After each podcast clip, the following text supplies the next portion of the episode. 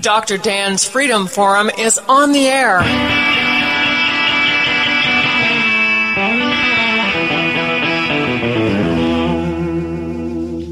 Never send to know for whom the bell tolls. It tolls for thee.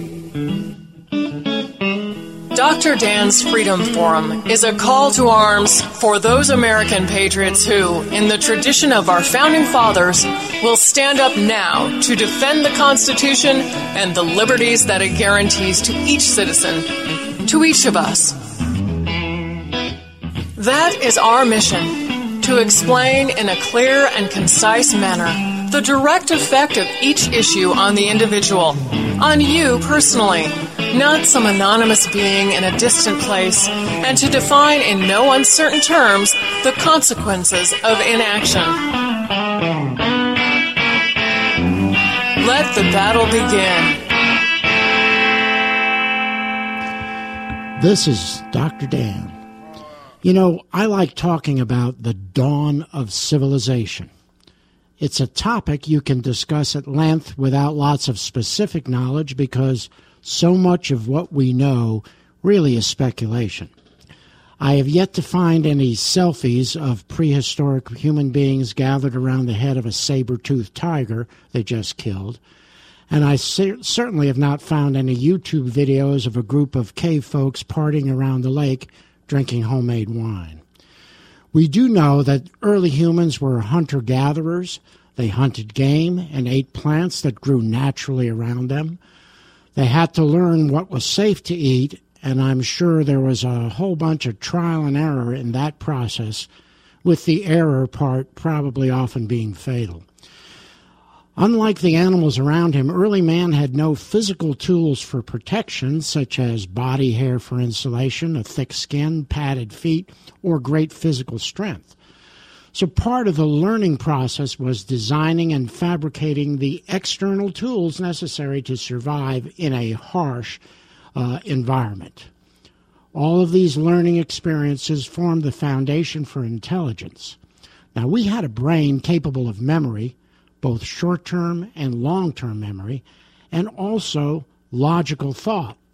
Although in our time a significant portion of the American population has lost the ability to use facts and logic to form rational opinions, we all know that.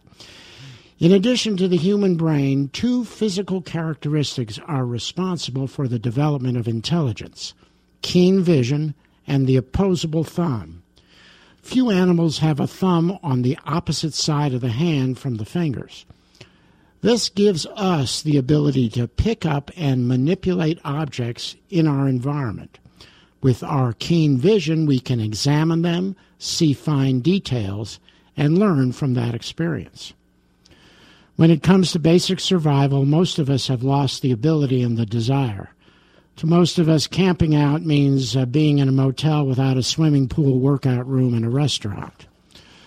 My guest on Freedom Forum Radio is Alan Kay, a local survivalist and survival arts instructor who recently successfully competed and won the television series Alone on the History Channel.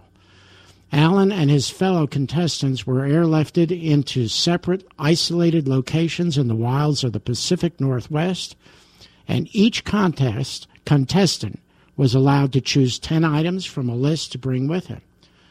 Alan survived for 56 days, longer than any of the others, because of his incredible survival skills. So, Alan Kay, welcome to Freedom Forum Radio. Thank you very much, Dr. Dan. It's a pleasure to be here. Well, Alan Kay, let's let's talk about this. You have you have skills and knowledge way beyond what most of us have. You have skills and knowledge that are incredibly important. Uh, I'm actually in awe of the things that you know, and I know you've been doing it for a long time. So let's start off by talking what are the basic needs for human survival? Well, the, the most basic thing a human needs uh, on the planet is to maintain core temperature.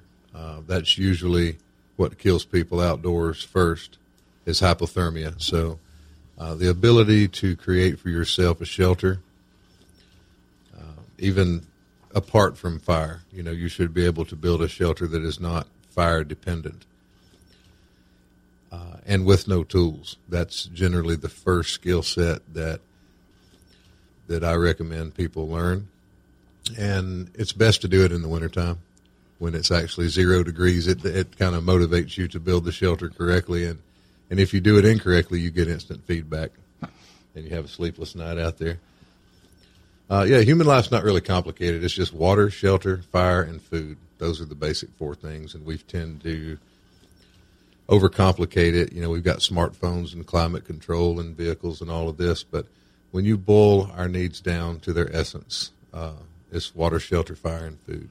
And it seems that modern man has devolved. You know, we were designed to live in our given environment, and we're the only thing in nature that can no longer do that. You know, a bear uh, a uh, hundred years ago and a bear today really isn't uh, any different. They, you can count on them to do what bears do, whereas humans over that hundred year span, look at what what we've become. Well, there's no question that we have devolved because, as you rightly put it, most of us can no longer actually do the things we need to do. And I would say, Alan, that most of us don't even know those four things. If you ask people, they wouldn't know that those are the four things that they need to survive. Yeah, survival too is about uh, kind of like doing a triage. You know, it's uh, it's priorities. It, it's understanding what it is that is likely going to kill you first, and and that does change from environment to environment. If it's 110 degrees, you know you're, you're not going to need to build a thermal shelter, but but you are going to need a drink of water. You know if you're injured, and depending upon the severity of that injury, self aid might take precedent over everything else. Right. So priorities obviously are important. But it, in order to choose your priorities, you really have to have an understanding of what those needs are and to be able to relate that to your surroundings. Yeah, you have to have an understanding of physiology and psychology um, in order to survive long term. Most situations, usually, uh, people get through them or it works itself out within about 72 hours. If you recall the snowstorm in Atlanta, was it two three years ago? They people uh, camped in their cars for four days. So you know when we leave the house in the morning, most people are under the assumption they're going to come back to that cozy warm bed, but you may not. And so having having a little bit of forethought and preparation, I think, is paramount. Seems like preparedness is going mainstream these days, and rightly so. If you look at Venezuela right now, if we see Greece, Argentina, all these different things, and even in our own history, there have been periods of turmoil and uh, people had to live in a very austere environment and provide for themselves as best they could. So, when you're looking at survival, and this is what you had to do on the program, how do you start? What, what do you look at? You're placed in an environment that is unfamiliar to you in specific, maybe not in general terms, right? But you were placed in an environment that was really unfamiliar to you. What did you do? What did you look at first? Yeah, it, it was very unfamiliar to me, and that's that's really what motivated me to do the project to begin with. Was I wanted to test myself. I, I wanted to really test myself, and I'm I'm pretty familiar with the mountains here and the animals and the plants. And in British Columbia, I could only identify about two trees: the hemlock and the cedar, and everything else was kind of a mystery. So very much out of my element. So as soon as I got out of the helicopter, my first thought was, "You're not normal. You need a hobby, maybe golf or something, because who does this?" And then I shook that off and said, "All right, get to work." So I went out and started to scout my immediate area, um, just kind of taking it all in, looking for potential shelter sites. But before you decide where you're going to put a shelter, especially in a long-term situation, you've got to locate a water source I typically try to keep my shelter at least 100 yards away from a water source uh, just because of insects and the noise of the water can drown out other sounds that you need to be aware of. And it can also put you in some situations with animals sometimes, especially in, in a salmon run type environment where there's, you know, a lot of bear activity. So um, and if you're too far away from the water, then then the problem becomes you're burning a lot of calories to to procure your water. So you want to strike that balance. So a general rule is about 100 yards for me. So once I located the water source, then I asked myself, okay, where are your likely resources? Where's your food going to come from? Your firewood, your tinder, that type of thing.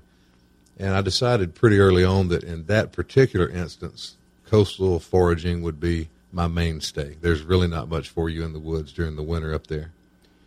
So I decided to put my shelter within line of sight to the coast uh, for a couple of reasons. One, it's very dense up there, and we didn't have any compass. We were not allowed to have a compass or a watch or anything that we could use for navigation.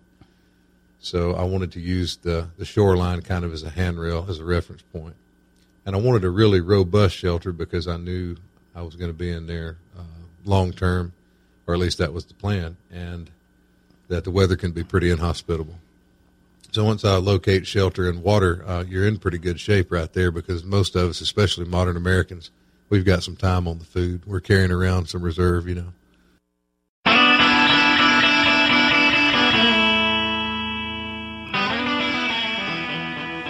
Hmm. Well, that, that's obviously true. So you had your shelter. Uh, talk to me about the shelter. How do you, how do you build a shelter from nothing with, with nothing? What do you do? Well, the first thing I look for, obviously, what you build the shelter out of will be dictated by your environment. If you're in an open field with, with tall grass and maybe some stones, then you know you're you're going to use stones and grass in your shelter because that's what nature offers. Uh, here in in these mountains, usually uh, uh, you could find a situation where there's a fallen tree, which is what I used in British Columbia. I, on film, it almost looks like a cave, but it was actually a tree that had fallen and on its side the tree was as high as I am tall, and I'm six foot six, so it was a, an immense tree. The trees up there, there's five and six hundred year old cedar trees. There are ferns in there as tall as I am. It was kind of like Jurassic Park. Uh, never, it's never been cut for timber, and it's still the land there um, is still in the custody of the original First Nations people. The name of that uh, tribe is Quatsino, the Quatsino First Nation, and they still control that land and we had to get, be given uh, their permission and blessing to go in there. And we had to undertake uh, archaeological studies so that we would be able to identify the remnants of their culture so that we would not damage anything through ignorance, that we would be able to, to rec- recognize, you know, okay, this is a old village site or this might be a burial type situation, you know. So we, we had to study that and we were given some training as far as uh, emergency procedures because we were so far out there, like how we would scramble a medevac and things like that. We're talking with Alan Kay, survivalist, winner of Alone on the History Channel. Uh, his email, by the way, is alan at alanksurvival.com. That's K A Y, alanksurvival.com. So you were in a kind of a natural, you were in a natural setting, and Actually, uh, because the, the native people there, it had been preserved pretty much as the way it was for probably hundreds of years. Uh, did you recognize any anything other than those several kinds of trees? And so, as you went about realizing that you would forage for food, what did you look for? What were the clues you used to find out what was safe? I had done uh, a little study, not any hands-on study, but I had done some some reading and things like that about coastal survival, coastal foraging. So I had seen uh, things like limpets. I had never tasted one, and I I had seen pictures of the different seaweeds, the ones that are the most common and the most edible, and I had never tasted any of those. And so I, I realized early on that if there was any food to be found, it would be in the intertidal zone. You know that space between high and low tide. So at low tide, I would go down to feed, as did the other animals. That was that was the pattern there in that in that forest. And that's what you have to do is kind of find the balance and find your groove and then get in it. So I recognized the limpets right away. And, you know, when we think about food, a lot of people have this romantic notion that they're going to go out with a bow and arrow and hunt. Um, and incidentally, there were a lot of guys that took bows and arrows with them on season one and nobody made a kill. Uh, that's, that's active food procurement, and I'm I'm a proponent of passive means such as trapping. You know, if I set 30 traps and then I go to sleep, they're working for me while I'm asleep. I don't have to physically be there. I can multitask and do other things. And if just one of those traps hit, then I get some food. You know, I think that's an important concept. Uh, and you've talked, I've heard you speak before about energy uses, usage versus how you replenish. What is that balance for you? You know, that's really, you touched on the most important part of it. And, and it's actually a lesson that, that I think we as a people, as a society, as a nation need to really take to heart. Uh, you know how it's the custom sometimes on the ingredient list they uh, of a package, for instance. In this case, it was trail mix. There, there were ten countries represented as I read through the list of ingredients, and so in my mind's eye, I'm thinking, "Wow, ten countries, ten different." I'm envisioning these ten different farms with ten different groups of people doing their thing, and the planes and the trains and the fuel involved to get these things to one central location. And then you have to produce a bag, and they're placed in the bag. And then the truck driver has to come and use energy in the form of his caloric energy, his time, and the fuel to take it to the store. And then you have to use your energy in the form of your time, your caloric energy, your monetary energy to go there and and get this food. And so I think if we worked it up, if there were a way to quantify it, if we worked it out like a mathematical equation, I think we could agree that lots more energy went in to this product than the end state, which is calories, you know, to the user. And if a hunter gatherer lived that way, we wouldn't be having this conversation, which tells me that our current uh, life patterns can't continue. I mean, we I think we have the term unsustainable. I think it's overused and misused, but but we are unsustainable. Our current uh, life patterns are very unsustainable. Well, you know that really to be true because we get our food from a store. And if that store is not continually resupplied every three or four days, they run out of stuff. And you go to the store and there's an empty shelf. So what do you do? Yeah, that's it. Uh, we have to be able to feed ourselves. You know, historically, Americans have been very self reliant. Uh, I've I've spoken with people that lived through the Great Depression and remember it, and from all over the nation. You know, different areas, and the difference between then and now is is culture. You know, everybody then had had a chicken yard and had gardens and, and knew how to subsist and how to improvise. They would make clothes out of feed sacks or whatever they could find. And sometimes, you know, they would uh, repurpose old tires and make them into shoes and things of that nature. And, and if you look at our social structure now, I don't think we would be as resilient nowadays as we were back at that time. So if it gets to a situation where you have to feed yourself, it's going to depend on time of year. You know, right now is is really a bountiful time. All the plants are up, and there's so many edible and medicinal plants. We have the plant diversity in these mountains that's nearly equivalent to a tropical rainforest type situation. Thousands of different plants.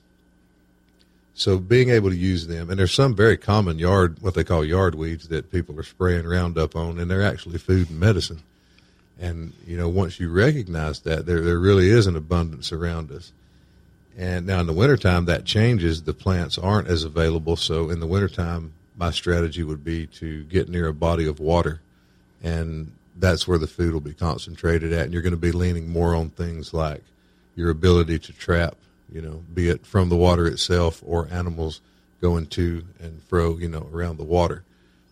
Uh, and then also there are some inner tree barks that can be eaten, such as the inner bark of the white pine is one of my staples. It has phosphorus and protein, oil, fats, all of that, and it's from a tree, so it's a nutritional powerhouse. It can be eaten raw or cooked. So, just you just sort of piqued my curiosity because there's plenty of pine around here. Mm-hmm do you peel the bark off and then it's the inner layer of that bark? It's, is it a different color from the bark? It is. It's actually white. Uh, when you peel the, the outer gray part of the bark off, then it starts to turn kind of a lime green would be the next color that you discover. And then there's a layer that's almost like a, like a beige. And then the, the inner bark itself is actually white. And then after that, it turns back to wood again. So it's that it's that layer that we're looking for. It should be white in color, And even if you didn't have a knife, you could just break a rock and use that to scrape down into the bark. You know, that's kind of interesting because I have heard that you can actually feed cer- certain types of tree limbs to horses and they can survive very well. Have you heard that? I have. I'm, I'm not really familiar with uh, too many things equestrian, but uh, yeah, that is true. And I know that uh, some of the donkeys they say are more resilient than, than horses and things as far as their ability to subsist off of tree barks and things like that. And that concludes another episode of Dr. Dan's Freedom Forum. Join the battle on our website, www.drdansfreedomforum.com. The right to own private property that cannot be arbitrarily confiscated by the government is the moral right and constitutional basis for individual freedom. I get joy in everything. Everything, everything, everything gonna be all right this morning.